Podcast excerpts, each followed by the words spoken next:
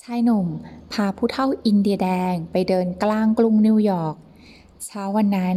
บาทวิถีคลาคล่ำไปด้วยผู้คน ส่วนท้องถนนก็มีรถราขวักไขว่เสียงดังพูดกันแทบไม่ได้ยิน เดินได้สักพัก เท่าอินเดียแดงก็หยุด ยั้งหู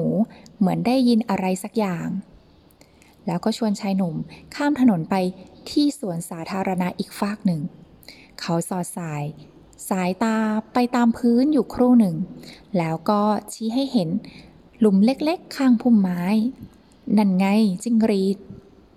เขาบอกพร้อมรอยยิ้ม ลุงทำได้ยังไง รอบตัวเรามีเสียงอึกกระทึกเอตโร ลุงได้ยินเสียงจิ้งหรีดจากฟากถนนได้ยังไงชายหนุ่มแปลกใจ ไม่อยากหรอก มันขึ้นอยู่กับความสนใจ ถ้าไม่เชื่อฉันจะทำอะไรให้เธอดู แล้วผู้เฒ่าก็หยิบเหรียญดอลลาร์ออกมาจากกระเป๋า แล้วโยนลงพื้น สิ่งที่ปรากฏแก่สายตาชายหนุ่มก็คือ ทันทีที่เหรียญกระทบพื้นดังกริ้ง ผู้คนก็ชะงักแล้วก็หันมาดูต้นกำเนิดของเสียงทันที ผู้เฒ่าไม่ได้มีความพิเศษอะไร พิเศษไปจากผู้คนในกรุงนิวยอร์กนั้นหรอก เพียงแต่ว่าความสนใจของเขาเนี่ยแตกต่างไปจากผู้คนเหล่านั้นเท่านั้นเอง แต่จะเป็นเสียงจิ้งหรีดหรือเงินก็ตาม ถ้าสนใจสิ่งนั้นเป็นพิเศษ ประสาทหูหรือตา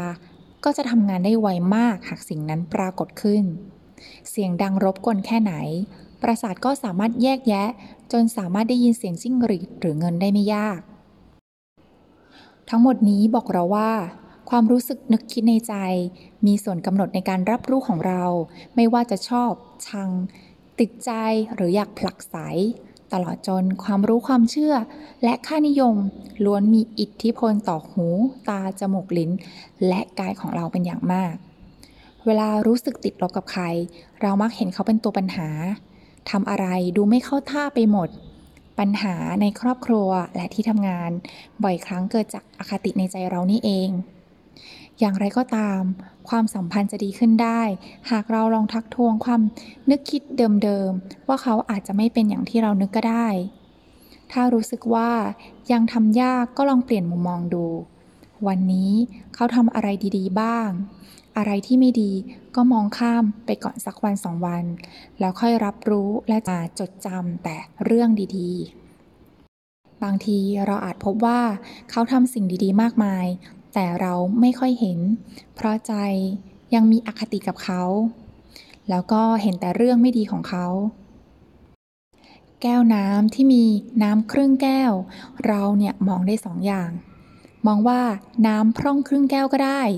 หรือน้ำเต็มครึ่งแก้วก็ได้ ถ้าคุณมองเห็นแต่น้ำพร่อง